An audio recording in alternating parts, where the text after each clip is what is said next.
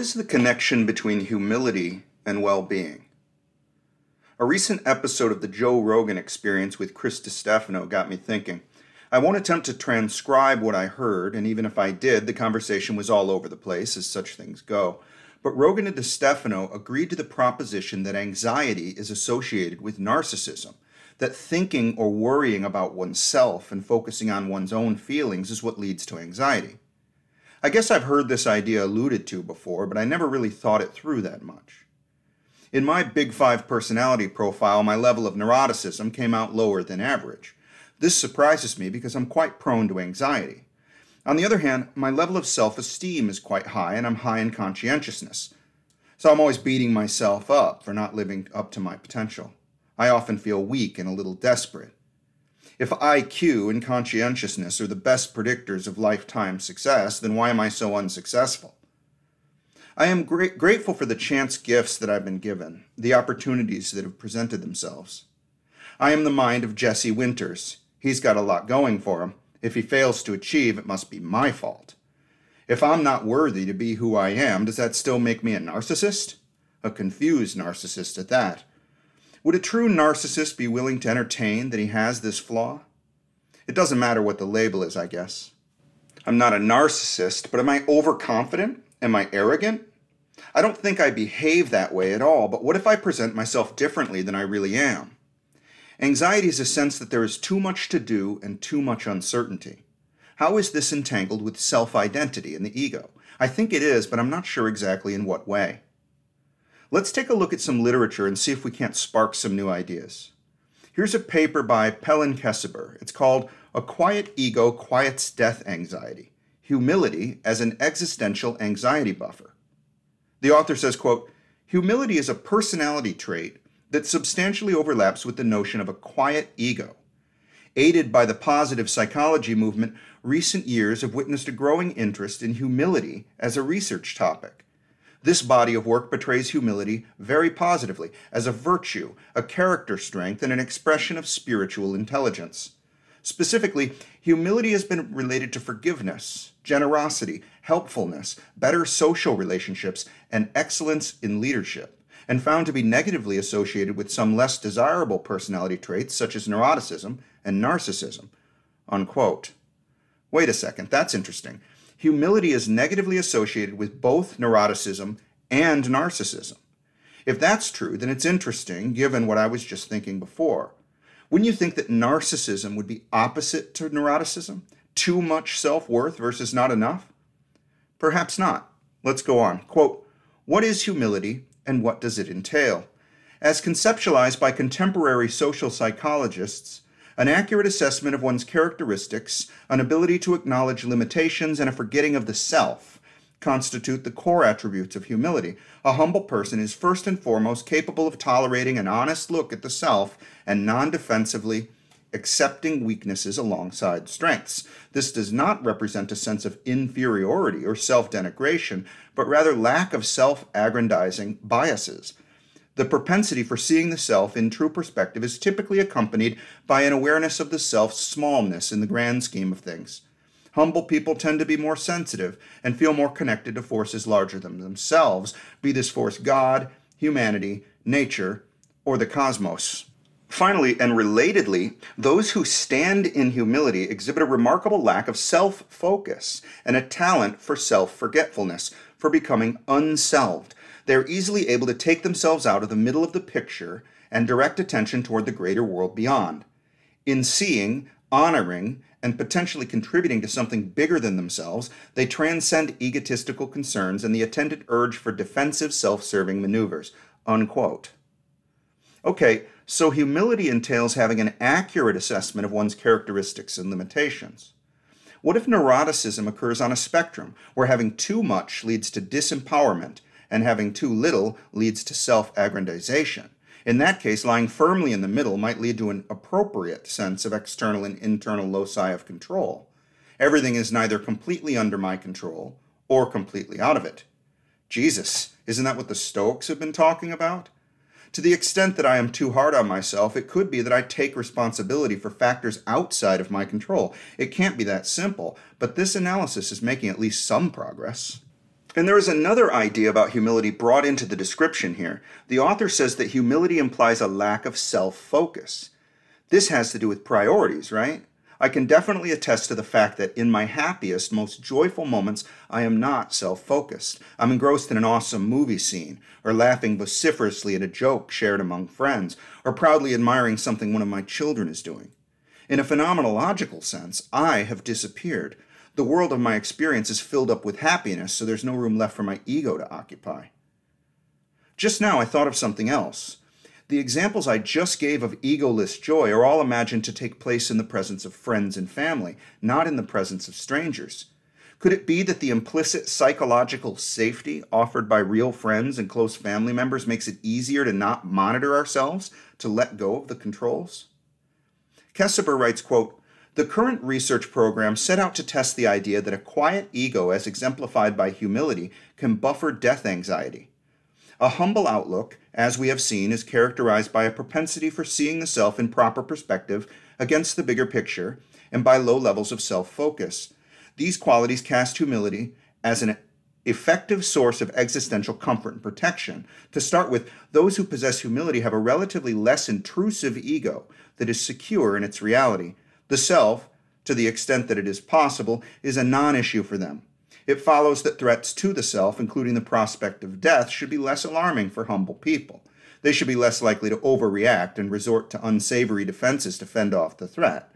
Furthermore, humility entails a penchant for seeing the larger context and accurately and non defensively appraising one's place in it. It would stand to reason that as a result, humble people would be more at peace with the nature of existence, including the finiteness of every life. Given this interrelated set of reasons, humility is expected to shield death anxiety and obviate destructive modes of dealing with the knowledge of one's mortality. Unquote. Hmm. It seems as though the suggestion is that there is a measure of trust, a level of courage in humility. That's interesting. I guess I hadn't thought of it that way. In that paper, they describe a set of studies aimed to test the hypothesis that what they call a quiet ego would reduce death anxiety. The studies were pretty small and not that sophisticated, in my opinion, so we can take what they conclude as at best suggestive. All the studies showed a predicted reduction in stimulus driven death anxiety in the high humility group compared to the low humility group. Based upon this, they claim that self transcendence is a better buffer against death anxiety than self enhancement. Trust is related to security. I've noticed that experiences which turn out positively make for good memories. In an important sense, and a tragic one really, the memory of an event or a period of time is better than the real experience of it. I can see why, but it's still kind of sad. When you are there in the place and time, let's say on an adventure like snorkeling in the ocean, the excitement and novelty are at high levels, but there is a sense of danger and uncertainty as well. Back home, safely on the beach around the campfire that evening, that's the real joy. Having had the experience and sharing stories, now the events of the day are forever secured. They are unmitigated by fear. The memory enjoys a lack of egoistic implication. What if I this? What if that? How stupid do I look in these goggles? In fact, there is a kind of distance between the now self and the then self. We can all laugh at the pictures together. I did look ridiculous in those goggles, didn't I? But that ain't me. Not now. That's the asshole in the photograph. Nothing comes to mind with such force when I think about the idea of the ego sense and death anxiety as the studies on high dose psychedelics in cancer patients. So I'll take, a, take us to a 2016 report by Roland Griffiths et al. It's called Psilocybin Produces Substantial and Sustained Decreases in Depression and Anxiety in Patients with Life Threatening Cancer, a randomized double blind trial. The authors write, quote, the classic hallucinogens, which include psilocybin, are a structurally diverse group of compounds that are 5-H2, HT2A receptor agonists and produce a unique profile of changes in thoughts, perceptions, and emotions. Several unblinded studies in the 1960s and 70s suggested that such compounds might be effective in treating psychological distress in cancer patients. However, these studies did not include the comparison conditions that would be expected of modern psychopharmacology trials – Subsequently, human research with these compounds was halted for almost three decades because of safety and other concerns raised in response to widespread non medical use in the 1960s. Recent resumption of clinical research with these compounds has established conditions for safe administration. two recent double blind placebo controlled studies with the classic hallucinogens psilocybin and LSD examined effects in 12 patients with life threatening illness, including cancer. Both studies showed promising trends toward decreased psychological distress. Of most relevance to the present study with psilocybin, Grob and colleagues showed that a low to moderate dose of psilocybin decreased a measure of trait anxiety at one and three months and depressed mood at six month follow up.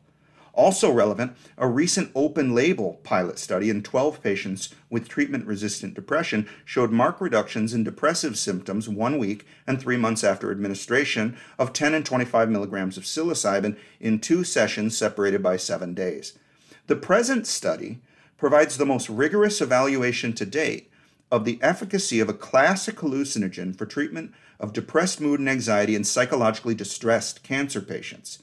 The study evaluated a range of clinically relevant measures using a double blind crossover design to compare a very low psilocybin dose, intended as a placebo, to a moderately high psilocybin dose in 51 patients under conditions that minimized expectancy effects. Unquote. Here are the results. Quote, the present study demonstrated the efficacy of a high dose of psilocybin administered under supportive conditions to decrease symptoms of depressed mood and anxiety and to increase quality of life in patients with a life threatening cancer diagnosis. 11 of 17 therapeutically relevant measures fulfilled conservative criteria for demonstrating efficacy of the high dose of psilocybin.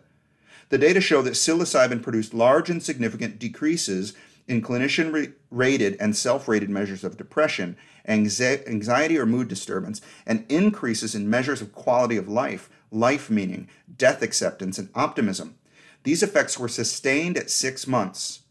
For the clinician related measures of depression and anxiety, respectively, the overall rate of clinical response at six months was 78% and 83%, and the overall rate of symptom remission was 65% and 57%. Participants attributed to the high dose experience positive changes in attitude about life, self, mood, relationships, and spirituality, with over 80% endorsing moderately or higher increased well being or life satisfaction. These positive effects were reflected in significant corresponding changes in ratings by community observers, friends, family, work colleagues, of participant attitudes and behavior. The results substantially extend the findings of a recent double blind pilot study with a lower dose of psilocybin in cancer patients that showed non significant trends for benefits of psilocybin compared with placebo on measures of depression and anxiety, with some significant decreases relative to baseline demonstrated at one to six months. The time course, magnitude, and qualitative features of the high dose of psilocybin on session days were consistent with those observed in previous studies in healthy volunteers. The significant association of mystical type experience during session one with most of the enduring changes in thera- therapeutic outcome measures five weeks later is consistent with previous findings, showing that such experiences on session days predict long term positive changes in attitudes, mood, behavior, and spirituality. Unquote. Among other things, psychedelics are a means to divorce the two forms of self the point of view and the construct. The ego is a self construct. A high dose psychedelic experience enables the continuity of existence, of being without being the self. Michael Pollan describes this well. Here's a brief paragraph from his book, How to Change Your Mind. Quote, temporarily freed from the tyranny of the ego with its maddeningly reflexive reactions and its pinched conceptions of one's self interest, we get to experience an extreme version of Keats's negative capability, the ability to exist amid doubts and mysteries without reflexively reaching for certainty. To cultivate this mode of consciousness with its exceptional degree of selflessness requires us to transcend our subjectivity, or, it comes to the same thing, widen its circle so far that it takes in, besides ourselves, other people, and beyond that, all of nature. Now I understand now I understood how a psychedelic could help us to make precisely that move from the per- first person singular to the plural and beyond. Under its influence, a sense of our interconnectedness, that platitude, is felt, becomes flesh. Though this perspective is not something a chemical can sustain for more than a few hours, those hours can give us an opportunity to see how it might go, and perhaps to practice being there. Unquote. The high dose psychedelic experience is no picnic in the park. And not for me, it wasn't. Those were the most harrowing hours of my life. Why? Why is it that people high in anxiety have such difficult and counterproductive experiences with these compounds? I know what it was like for me. I was trying desperately to hold on to myself, to my ego. It was like standing in the precipice of an airplane and refusing to jump. The fear was overwhelming. I felt as if I knew that if I did not hang on to reality with the full force of my will, I would die. What hubris, thinking of it now, what shameful hubris to think that I have the power to live or die, that I, that stupid construct, am the thing which holds my world together. Was I afraid to humble myself? I was at the portal which leads to something greater than me, and I was afraid to step through and be in its presence.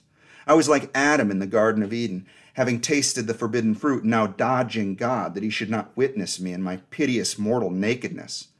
I had tasted the forbidden fruit. Mine was a mushroom. I didn't want to stand in the presence of God. I wanted to go home. I wanted back inside the matrix.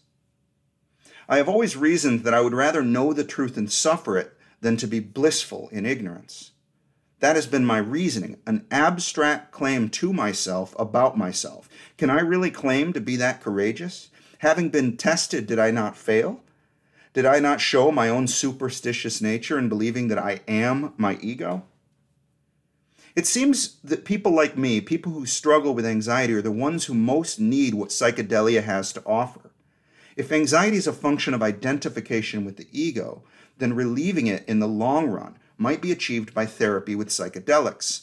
But we are the ones who can be harmed by it psychologically. I think the harm comes from going to the doorway and refusing to enter. The ego held and was thus made stronger. This makes anxiety worse. Maybe this is our purgatory. I said in a previous episode that the beatings will continue until I no longer deserve them. The kingdom of heaven is thus withheld. A man rich in ego desperate to force a camel through the head of a pin. They say you can't take it with you. Never a truer statement.